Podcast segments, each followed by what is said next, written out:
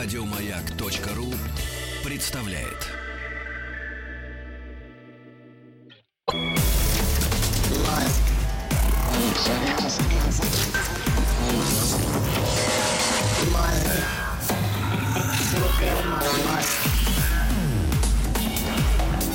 Объект 22.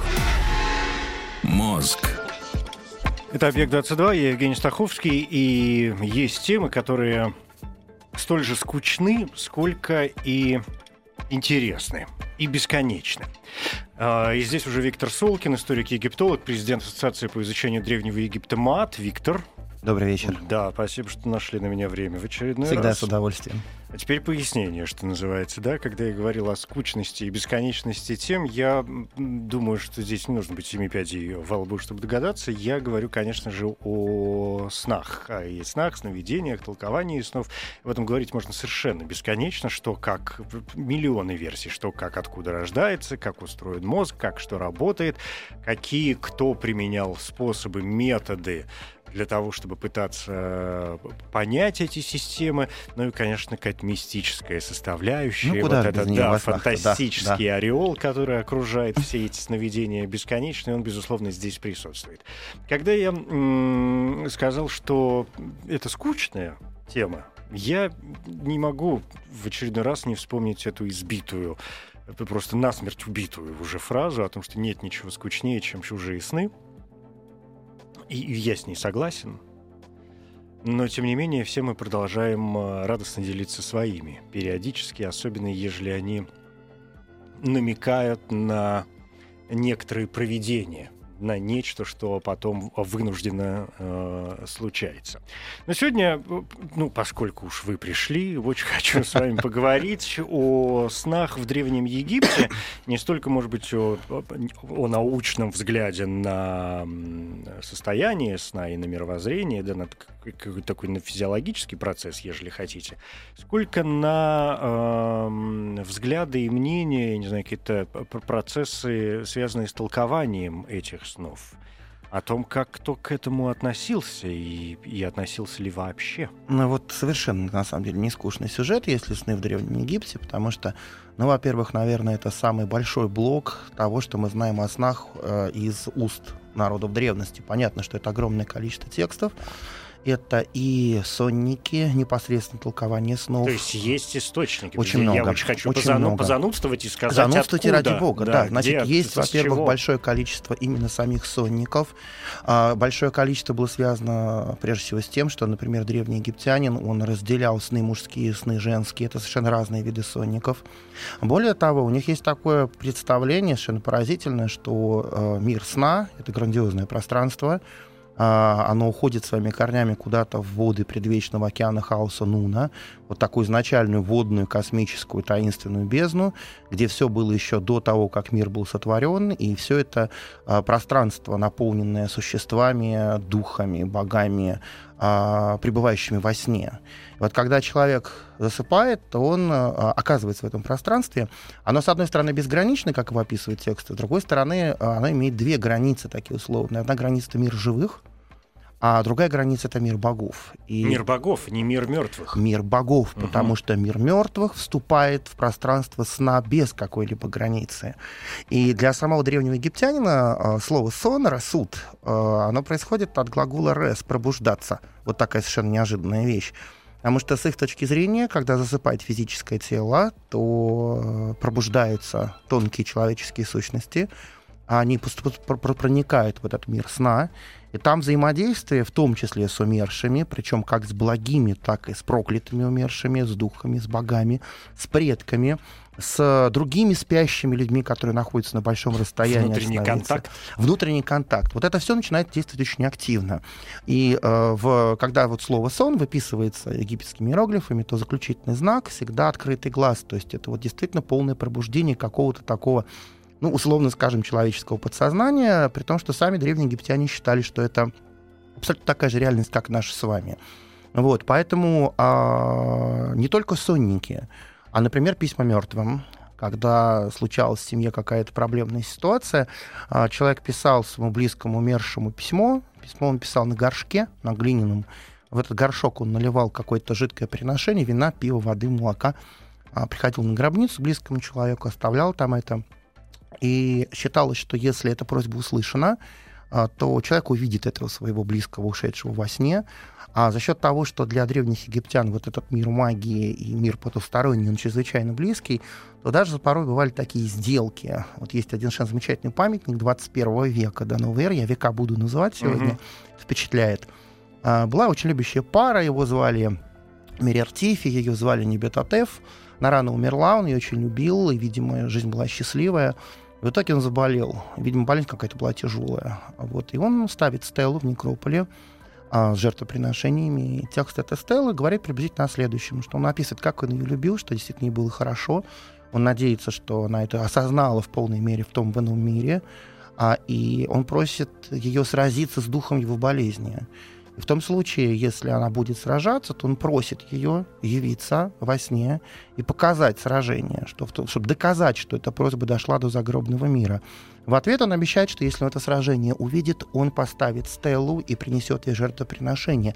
Стелла была поставлена, вот она сейчас хранится в одном из английских музеев, вот, и э, с другой стороны, это могут быть совершенно особые, поразительные совершенно вещи, когда, например, кошмары ночи, напускались на иноземного правителя, который был враждебен египетскому государству. То есть, что значит кошмары ночи напускались? А, значит, э, э есть... Управление сновидением? да. А управление сновидением, они в это очень верили, а, и а, ввиду того, что Египет э, всегда был очень а, ну, заключен во внимание самого себя, то есть они четко понимали, что для них вот человек это египтянин, сириец он сириец, а там обитатель Черной Африки это тоже вот совершенно другое. А вот, то а, в том случае, если какое-то государство, чаще, кстати, с Черной Африкой это происходило, оно было враждебно Египту а, на протяжении долгого времени, то правителя этой земли проклинали.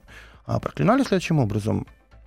Брались глиняные фигурки, они довольно аморфные, то есть никакого портретного сходства они сохранили до нашего времени. И на этих фигурках надписывались имена, они очень верили в силу имени надписывались имена этого персонажа, дальше брались иглы из метеоритного железа, называли его Биоин Петру, да, небесная.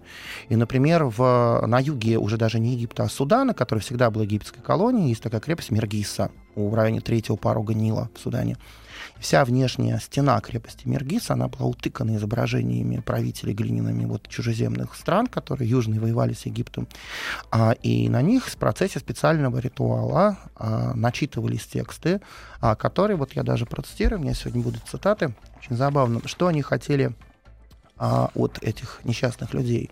На них напускались, цитирую, все ужасные слова, все ужасные дела, все ужасные чары, все ужасные заговоры, все ужасные сговоры, все ужасные поражения, все ужасные беспорядки, все ужасные намерения, все ужасные вещи, все ужасные кошмары во всех ужасных снах.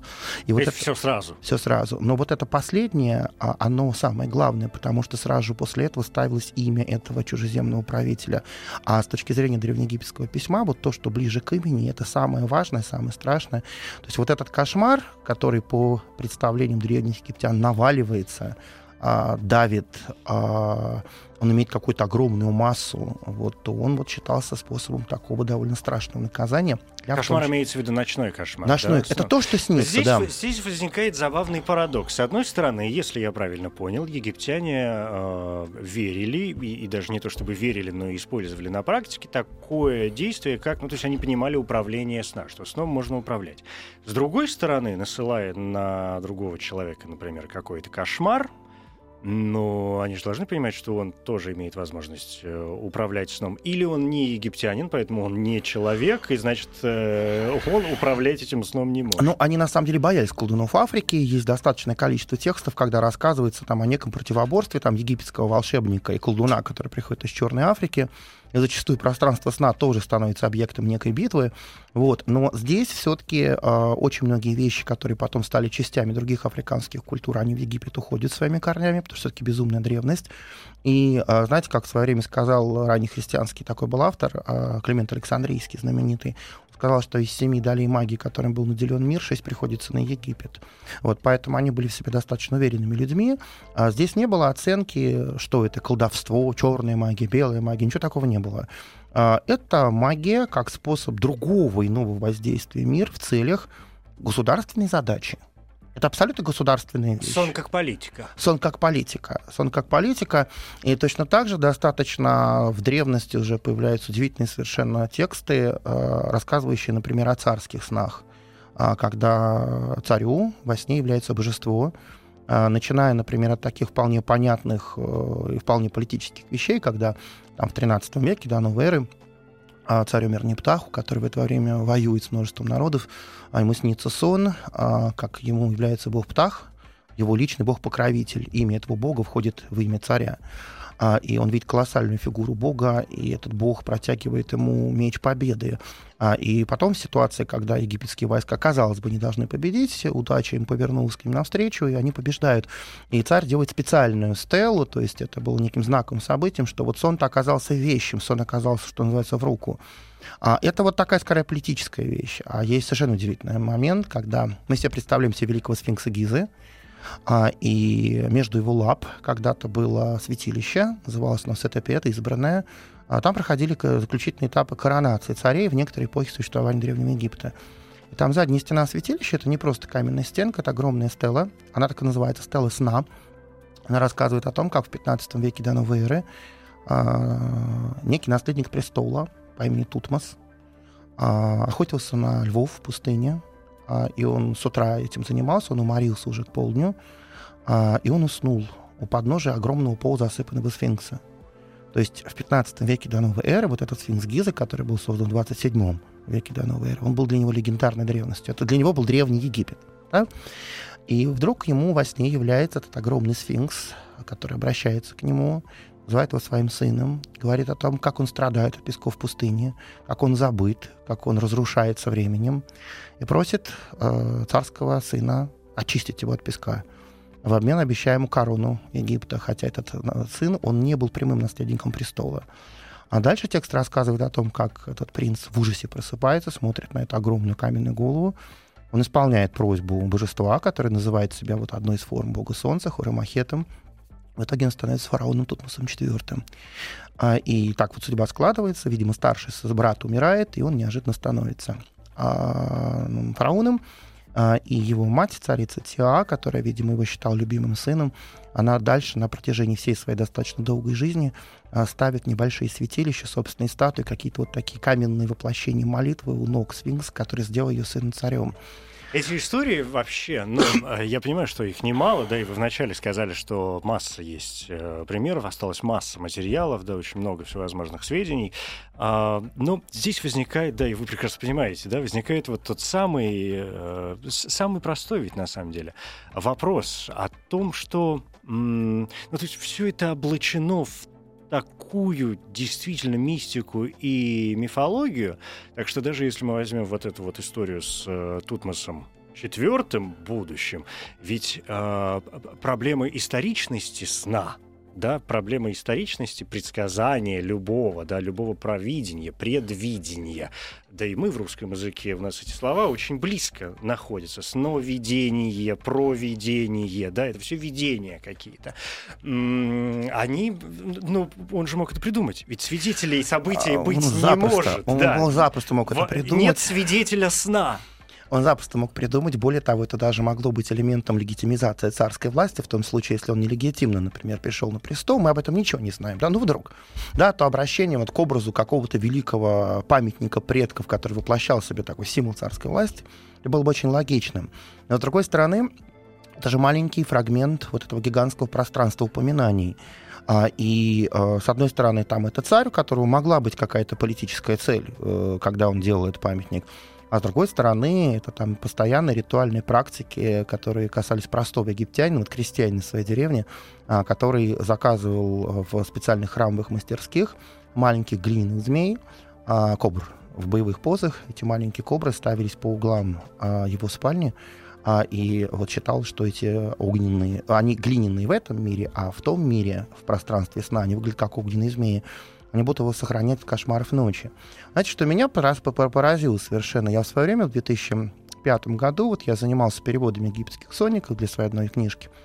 А, и а, меня поразило то, что очень много толкований снов, а, которые встречаются, например, в традиции русского сновидения. То есть вот есть действительно, что это, это архетипы человеческого сознания, или это какие-то преемственности, потому что очень многие, например, элементы э, древнеегипетских литературных произведений через Грецию и Византию, они попали к славянам, они потом вот через уже искажения, через адаптации они появляются и в, там, славяно-русских э, э, сказаниях и месяцесловах, то есть что это преемственность или это архетипы. Но этого достаточно много. То есть вот э, получается, что э, другой язык, там безумная древность, все это там на папирусах, на каменных стелах, но все равно даже восприятие человеком снов, оно вот с глубокой древности до нашего времени оно сохранилось где-то ну, и неизменным. Где-то и неизменным. Но мне кажется, это не очень сложно объяснить, потому, ну, по моему мнению, да, э, исключительно частному, что называется, потому что, ну, во-первых, действительно архетипичность тут, безусловно, присутствует. Во-вторых, э, сон как одна из э, труднообъяснимых частей человеческого там, сознания и бессознательного. Сегодня мы можем использовать любые, и научные в том числе, термины, как одна из сторон человеческой жизни, которая трудно поддается и описанию, и толкованию, поэтому она в, в некоторым мистическим ореолом обладает. А в-третьих, ну, как мы должны признать, уж не знаю, с радостью или, или с сожалением, с сожалением, э, большинство людей достаточно примитивны. Нам всем, по сути, снится это одно и то же. Ну, в некоторых вариациях, но одно и то же. Ну, я соглашусь, да, да. Я, я соглашусь. Но здесь есть одна очень интересная вещь. А, вот, она, вот, собственно, вы ее сразу же подметили. А, у них есть э, практика обычного сновидения, и это тот сон, который человек видит. То есть он маем рисует, он видит во сне, и а, это в большинство текстов. Есть э, очень немного э, уникальных, редких сохранившихся источников, когда речь идет о действии во сне, причем о заданном, о программируемом, и, видимо, существовали определенные храмовые практики, а, которые были связаны с тем, что, ну, это близко, например, ну, наверное, к шаманству определенному. Угу. Но сегодня ученые легко это подтверждают, что действительно сновидение можно ну, заказать, что называется. Да? Ну, у них выстроить. это было все-таки, вот, допустим, этого нет. Насколько я знаю, могу ошибаться, но этого нет ни в вавилонских текстах о снах, ни в Греции этого нету. А у них есть такая практика, когда, допустим, один единственный сохранившийся папирус, он рассказывает одну очень интересную вещь. А, когда завершается обряд погребения, представили себе древнеегипетскую мумию, которая упокоилась в погребальной камере своей гробницы. Гробница не запечатывается на первую ночь. А есть определенная категория жрецов, так называемые сэм, жрецы заупокойного культа, и один из них остается а, на первую ночь а, рядом с забальзамированным телом. Его задача, он погружается в состояние сна, это сон управляемый. Во-первых, сразу же он начинает видеть э, тех, кто в гробнице. Это и сам дух умершего, и предки, и какие-то духи. Ну, в общем, вот они, вот те, кто там есть, говорит дословно текст. А, причем это а, управляемое сновидение делается за счет того, что в процессе определенных приготовлений, каких мы не знаем, они не указывают, он в момент засыпания вбирает в себя дух там, какого-то божества, которому наиболее близко, которое как бы дает ему силу действовать во сне, потому что она сверхчеловеческая для них. И дальше он э, смотрит за тем, правильно ли душа усопшего движется в сторону иного мира, не заплутала ли она, не заблудилась, не мечется ли она в страхе, переживании состояния смерти, да, еще непонимание того, что вот тут огромный загробный мир.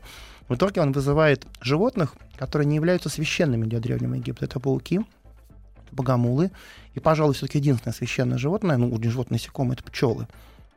И дальше а, вот эти существа приходят, и они начинают тащить душу усопшего под руководством вот этого спящего а, жреца в сторону правильных врат иного мира, для того, чтобы он не задержался здесь, не стал призраком, не стал проклятым умершим, да, который не, дал, не выполнил свою цель и мешает миру живых. И в итоге вот эта первая ночь, она была очень важной, и, а, собственно, этот дошедший до нашего времени папирус 15 века, до новой эры, это учебник но за счет того, что это знание считалось очень священным, очень закрытым, очень много вещей там просто показано не текстом, а символом, просто чтобы он не забыл. И на утро, в том случае, если бы миссия выполнена, то гробница уже запечатывается на миллионы лет, как они считали. А если не выполнена? А если не выполнено, то получается такая вещь, как мут. Мут — это проклятые умершие. Это либо те, кто заплутал между мирами, либо те, кто не был оправдан а, на загробном суде. Но в основном это именно не дошедшие до суда. не получившие свое предназначение.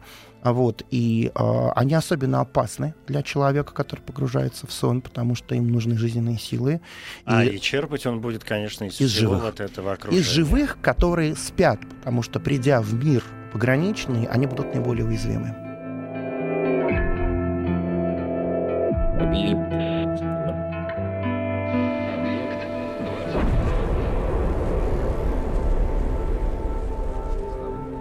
Объект 22.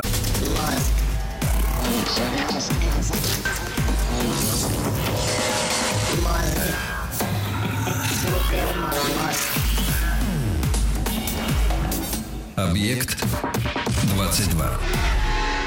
Мозг. Это «Объект-22», я Евгений Стаховский, и здесь Виктор Солкин, историк-египтолог, президент Ассоциации по изучению Древнего Египта МААТ. Говорим о снах в Древнем Египте, о толковании снов э, в Древнем Египте. Я хочу немножко продолжить с этими веселыми парнями, которые вроде как, входя в какое-то состояние, провожали умерших э, вот туда уже дальше, в тот самый загробный мир, и следили и помогали им, да, чтобы они дошли туда, куда им нужно дойти. А есть какая-то информация о том, в измененном ли состоянии они пребывали или нет. Ну, то есть я спрашиваю про наркотики. Я понимаю, да. Но вообще, на самом деле, вот... Э, ну, про то, что мы сегодня бы назвали Да, наркотиками. ну, Египет, он скорее алкогольная культура, то есть там они были большими любителями пива, вина и всяких таких вещей. Вот, собственно, в текстах, которые связаны с вот этими вещами, со снами, там прямых указаний нету. Но если вообще посмотреть на пространство, да, то там довольно активно была мандрагора, мандрагора использовалась в храмовых ритуалах. А еще э, они ели семена водяных лилий, голубых водяных лилий, которые вызывают тоже определенные галлюцинации. галлюцинации. Да? да, но э, вы знаете, здесь, э, мне кажется, больше, наверное, в египетском характере какие-то вот такие молитвенно-медитативные практики, то есть практики вот воз, такого воздействия на сознание. По крайней мере, обычно в храмовом ритуале очень часто, если это текст, четко пишется. Вот тут употребляется вино, вот тут то, вот тут то. То есть механика есть. Тем более, что вот тот текст, который я пересказывал, это, в общем-то, учебник, там нет ни единого указания на то, что он перед этим что-то принимает. А вот более того... Но это же тайна. Да, вот это важный момент. Я, я хотел к этому прийти, потому что, смотрите, это практика повсеместная. А мы косвенно об этом знаем, то есть много каких-то косвенных свидетельств. Единственный текст, который дошел до нашего времени, который рассказывает об этом подробно. То есть это было нечто что-то такое запретное, что существовало абсолютно только в системе храмового обучения специфических жрецов за упокойного культа определенной категории. Поэтому сказать сложно, но там та же храмовая реремет, это храмовая мандрагора, это растение богини-матери, вот, оно использовалось, на нем настаивалось вино, а, оно использовалось в ритуалах умиротворения богини-матери, знаменитые были ночи опьянения. Все могло быть. Вот. Но точного указания именно в сновидческом контексте нет. Ну, понятно, мы об этом не знаем. А что все-таки с а, толкованием снов? Да? Я понял, что есть была определенная культура, была, была культура и система проводов э, в загробный мир, сон как политика, когда насылались там определенные проклятия, и попытки вызвать кошмары всевозможные у каких-то неприятелей. Сон как э, общение с богами, да, как некоторые посылаемые сигналы. Но а есть какая-то информация о, ну, что называется, таких вот обычных житейских э, Есть, вещах? конечно, конечно, О том, что, что происходит в жизни. Я, может быть, прежде чем вот я к этому перейду, я еще дополню один момент. Есть еще сон как страх а, потому что они считали, что как раз вот взгляд в пространстве сна а, человека на тот мир — это прекрасно, но есть еще взгляд того мира на человека, когда он спит.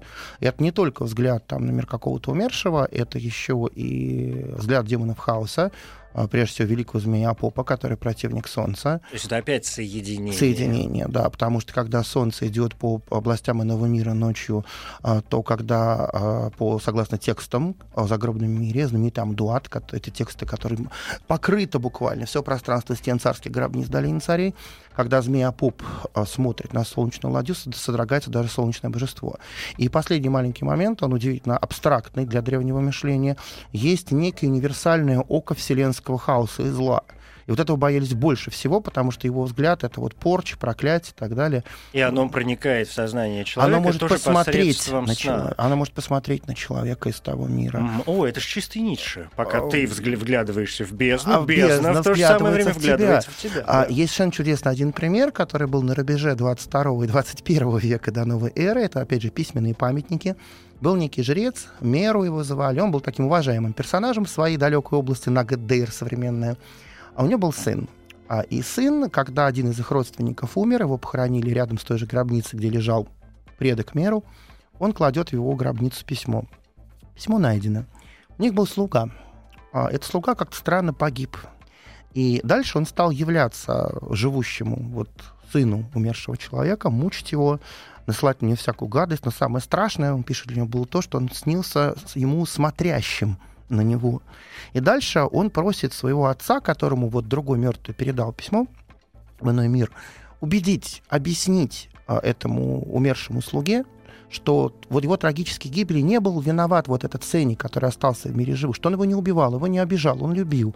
И больше всего он просит, чтобы на него не смотрели из иного мира. Вот у меня первая ассоциация, да, вот к Ницше. Мгм. Вот они этого очень боялись, и об этом достаточно много. Хотя, знаете, вот, вот такое универсальное око, да, какой-то прям Толкин, око Саурона, да, да. вот есть, есть такой момент. Но если вот от такой, такой Но конкретный... это же, ну подожди, ты, нет, сейчас не будем от конкретной. Хорошо, как раз. хорошо, хорошо, Потому не будем что, а, ну, в- в этом случае получается, что сон, само состояние сна должно быть для древнего египтянина само по себе кошмаром и ужасом, потому что никогда не знаешь, что к тебе из того мира придет. Ну, в общем-то, да. Была специальная практика защиты во время сна.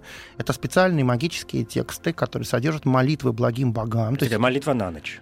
Молитва на ночь, но только не только на ночь, потому что вообще самые опасные э, участки, участки суток, почему участки? Потому что это ход движения солнечной ладьи.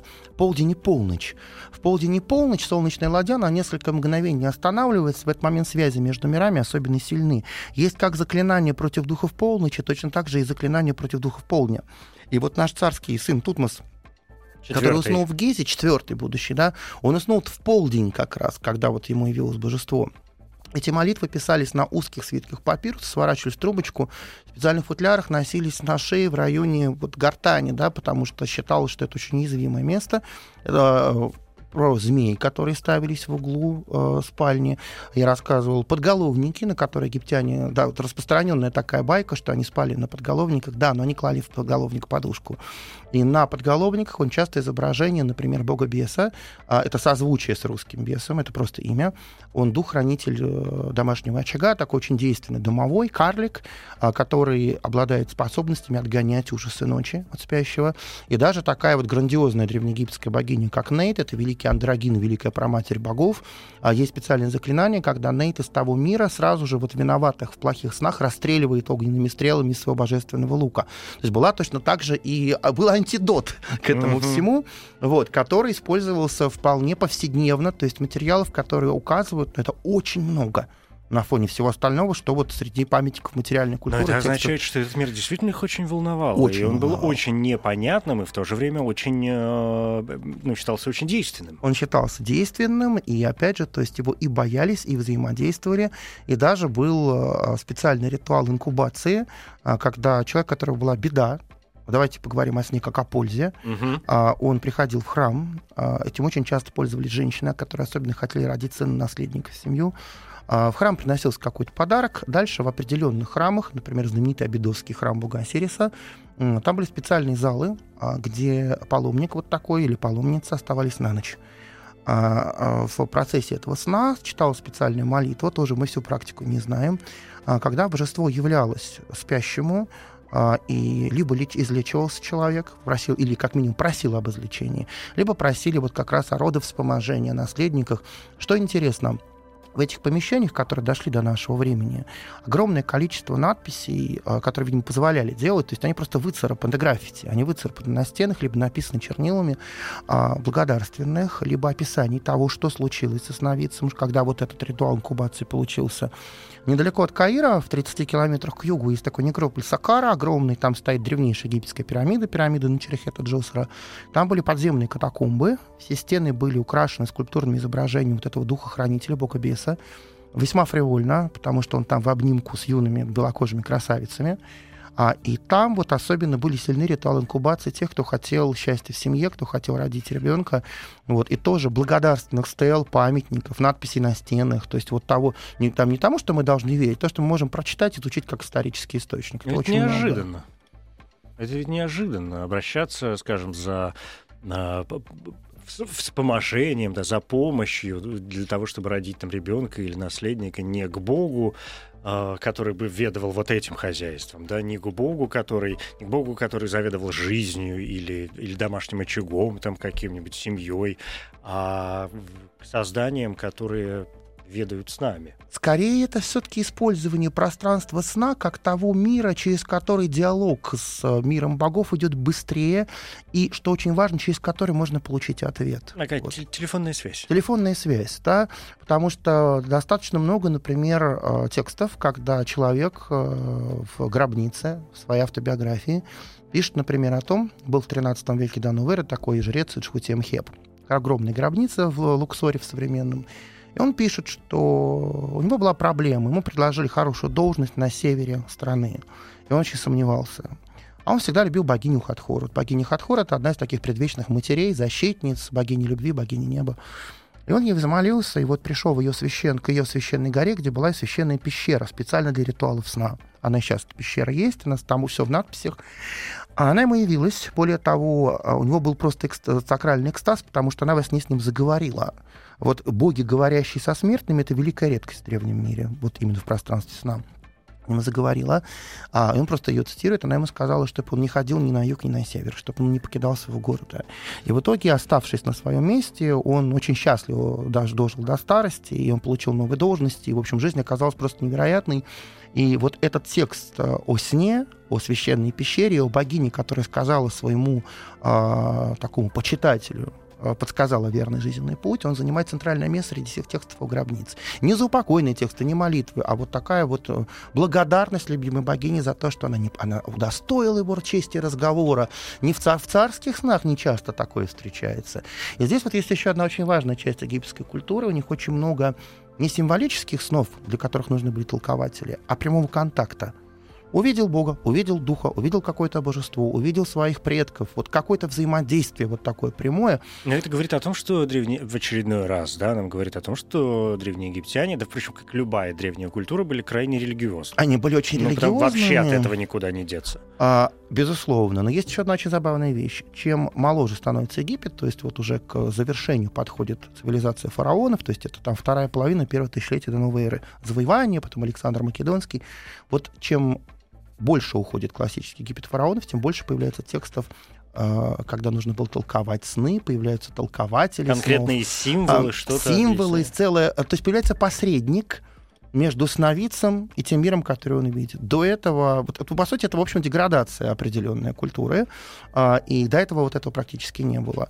И а, вот сонники, которые есть, можно как бы вот вполне конкретный текст угу. назвать. Это уже какое время? А, и мы сейчас вот давайте мы на самом, вернемся к самому знаменитому египетскому соннику. Это 13 век до новой эры. Но все равно достаточно давно. Это древно. Это Рамсес, эпоха Рамсеса Великого. Вот, до Клеопатры очень... нам еще ого-го. Ну, до Клеопатры это 1200 лет, да. 12 15 да, веков до да. Клеопатры-то, да. Вот. Это потрясающей красоты папирус, а, который хранится в Британском музее. Это знаменитый папирус Честервитти 3, а, который написан писцом высочайшего уровня, то есть это каллиграфия. И а, принадлежал он человеку с веселым древнеегипетским именем Кен Херхепишев, который был начальником мастеров, которые строили царские гробницы. Дядька был очень интересный, про него много известно. Он был и сам мастером, и происходил из очень интересной семьи, был собирателем литературы, дошла его грандиозная библиотека, она была передана по наследству, и в как момент определенного кризиса наследники, э, понимая, что, в общем, все неспокойно, они спрятали это в э, одной из родовых своих гробниц. В итоге вся библиотека была найдена в хорошем состоянии в 1928 году. Но там и литературные произведения, и э, поэзия, и магические сборники. Вообще в деревне строителей царских гробниц его боялись, он приколдовывал а как-то активнее, чем остальные. Вот. И в итоге он идет явно в храм. В храмах были специальные такие комплексы дома жизни, Это и библиотеки, и скриптории, там, где учились жрецы. Вот тексты книги мертвых, там и другие многие великие египетские тексты, они из домов жизни. И он заказывает там вот этот папирус. Почему заказывает? Потому что на оборотной стороне папирус был дорогим материалом. Там его любимое литературное произведение, которое написано его рукой, у него тоже очень хороший почерк, но другой, он там подписывает. А это вот такой сонник. А мужской сонник, а, который делится на две большие части. А, есть как бы два типа египтянина. Первый египтянин благочестивый, брюнет обязательно, такой правильный, соблюдающий все обеты, обряды, вот такой правильный сын египетской земли. У него одни сны. Он человек хора, бога сокола, покровителя неба. Другой наоборот, он человек сетха, бога хаоса, бога пустыни, бога огня. Он часто не брюнет, он иногда бывает рыжий, он развратный, он чрезмерно любит алкоголь. Он вообще, он анти, как вот антитип классического египтянина. И вот одного Ирландец. Да, да, да, он, он, он, он, он, вот он, он рыжий, волосатый, любитель вот всех, mm-hmm. всех невероятных вещей. Вот, а, к сожалению, вот а, та часть, которая связана с правильным египтянином, сохранилась больше. Вот, а если любопытно, вот я, я заготовил просто некоторые а, цитаты а, они, они символичны Они символичны. Вот давайте, давайте просто перейдем к тексту, он много объяснит. Значит, сначала а, то, что хорошо, потом то, что плохо. Это разные тексты. Это один и тот же текст, один и тот же просто текст он разделен для на блоки. Для разных, э, я все-таки пытаюсь понять, да. и окончательно для разных систем одного и того же человека да. внутренних. То есть э, половина. Объект 22. Мозг. Значит, две половины. Одна и вторая. Хорошая да. и плохая. Значит, во-первых, то есть первые две половины правильный египтянин и неправильный. И каждая половина делится, в свою очередь, на две части. Добрые сны и недобрые сны. Примеры. А, если человек видит себя во сне с разбитым ртом, это хорошо. Это значит, что разобьет Бог его уста, открывая все то ужасное, что должно выйти из сердца его. Если человек видит себя во сне жующим листья голубой водяной лилии, хорошо, значит, он чему-то будет рад. Если человек видит во сне свою жену, которая ушла к другому женатому мужчине, это хорошо, значит, что все дурное, относящееся к его семье, уйдет. А если человек видит себя во сне пьющим хорошее пиво, прекрасно, это значит успокоение его сердца. А если человек видит себя во сне смотрящим в окно, хорошо, это значит, что призыв его будет услышан его Богом. А если человек видит себя во сне оплаканным, хорошо, это значит, что умножится его состояние. А если человек видит себя во сне убивающим змею, хорошо, это значит, что споры против него будут убиты. Очень важный момент. Если человек видит себя во сне мертвым, это очень хорошо. Это значит долгая жизнь перед ним. Вот это проходит через самые разные миросонники разных культур. Да. Если человек видит себя, я не мог без этого обойтись, если человек видит себя во сне пьющим теплое пиво, это плохо, это значит, что страдание прострется над ним. Если человек видит себя во сне укушенным собакой, плохо, против него есть колдовство. Еще одна удивительная вещь. Это Если... тоже распространенная, да, кстати, история да, про собаку. Да, собаку, да. либо змея, да. да. А если человек видит во сне свои зубы, вываливающиеся перед ним, плохо, это значит, что один из дорогих ему умрет. Это классика. Друзья мои, это, это классика, классика, которая впервые прозвучала в 13 веке до новой эры. Еще чудесно тоже не могу без этого. Если человек видит себя во сне назначенным чиновником, очень плохо. Это значит, смерть приближается и будет рядом. На самом деле, вот я привел просто несколько цитат. Текст огромный, он достаточно хорошо сохранился. Я его с колоссальным любопытством переводил в, вот, несколько лет тому назад. И э, есть в мире удивительная дама, Кася Шпаковская из университета Свонси. Она крупнейший специалист вот, по древнеегипетским снам. Она занималась вообще сложнейшей работой. Она по другим египетским текстам искала объяснения. Очень много объяснений строится на логике языка. Например, поедать мясо осла — это хорошо. Осел по-древнеегипетски «а» и великий по-древнеегипетски тоже «а». То есть вот созвучие определенных вещей внутри языка, определенные, конечно, существующие мифологемы, и, конечно, очень многое то, что происходит еще из дописьменной культуры то, чего истоков не знаем. Но вот согласитесь, вот особенно с зубами, да, меня тоже это очень впечатлило, когда я это увидел, потому что это во всех русских Зубы, собака и теплое пиво. Теп... Это ну, теплое пиво это вообще попадание, кошмарно. Да. А, кстати, любопытный еще один такой момент. А, вот мы с самого начала об этом говорили. Египтянин считает, что плохой сон ни в коем случае нельзя рассказывать. Рассказ материализует его в наш мир. А, и в этом же соннике Кенхер Хипешефа в конце есть специальный текст, а, который призван удалить кошмар ночи. Логика очень любопытна. Человек просыпается в ужасе от некого кошмара, настаивается на пиво на благовонных травах, Во-первых, омывается лицо. А, во-вторых, на это пиво начитывается специальный текст, который сравнивает его с младенцем Хором, сыном знаменитой египетской богини Исиды, такого прообраза Богоматери. И она начинает его защищать так, как она когда-то, согласно легенде, защищала своего младенца. Но важно, что вот говорится в этом фрагменте, я весь цитировать не буду, просто вот один маленький, очень важный момент – смотри, говорит Исида в тексте э, сновидцу, я пришла, чтобы увидеть тебя, чтобы могла я прогнать прочь от тебя вещи злые, чтобы могла я устранить нездоровье всякое. Не говори, не открывай того, что видел ты. Да продлится неподвижность твоя, и тогда сны твои уйдут. А дальше вообще очень любопытно. Привет тебе, о добрый сон, который видит ночью и днем. Уйдите прочь недомогание все зло, которое создал Бог Сетх, Бог хаоса. А речь идет о том, что дальше вот вам приснился, не дай Бог, плохой сон. Вот вы проводите эту ритуальную практику, а потом вы должны смоделировать для своего сна хороший конец и максимально его представить. Нельзя просто взять и выкинуть это плохое и оставить пустое место. Это нужно переработать переработать, и это пустое место от изъятого вот этого как бы ритуала магическим плохого сна нужно заполнить хорошим сном, и вот все хорошее, что снится, оно должно обязательно быть высказано, потому что слово — это сильнейшая материализация, а кошмар ночи, он никогда не рассказывается. Это просто с точки зрения древних египтян. Но мы выпускаем нельзя. это в этот мир, получается. Мы да? не просто выпускаем в этот мир, мы его материализуем для себя. И дальше еще тоже есть одна очень интересная практика, когда представляется великое предвечное пламя, а, пламя, исходящее исходящее от богов, от солнца.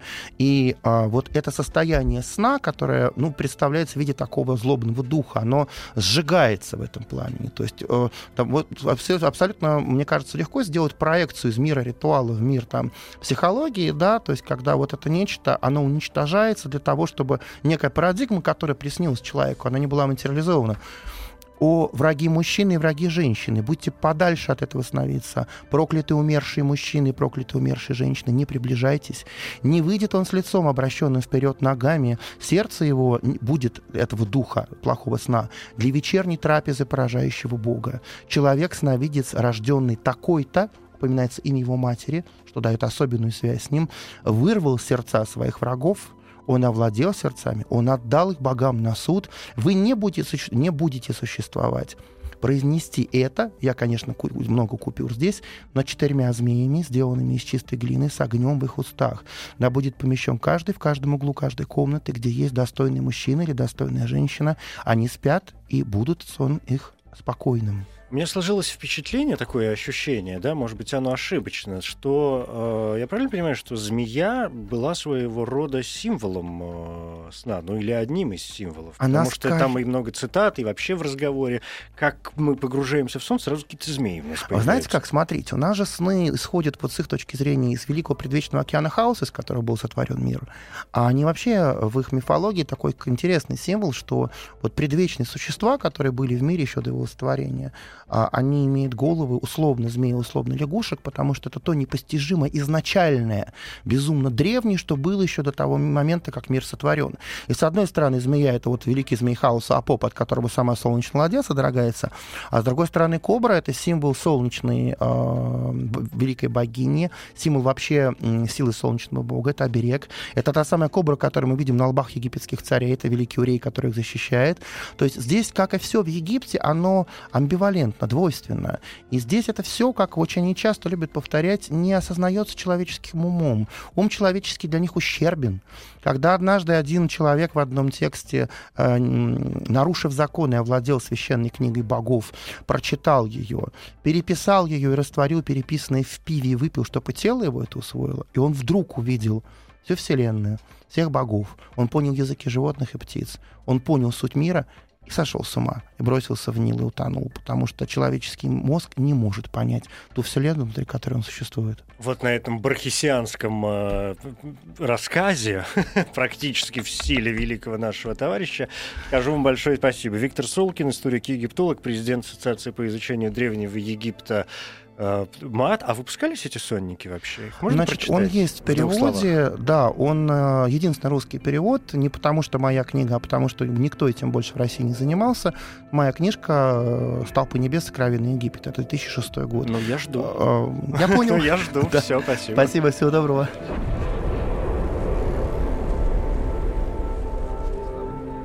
Объект 20. Еще больше подкастов на радиомаяк.ру.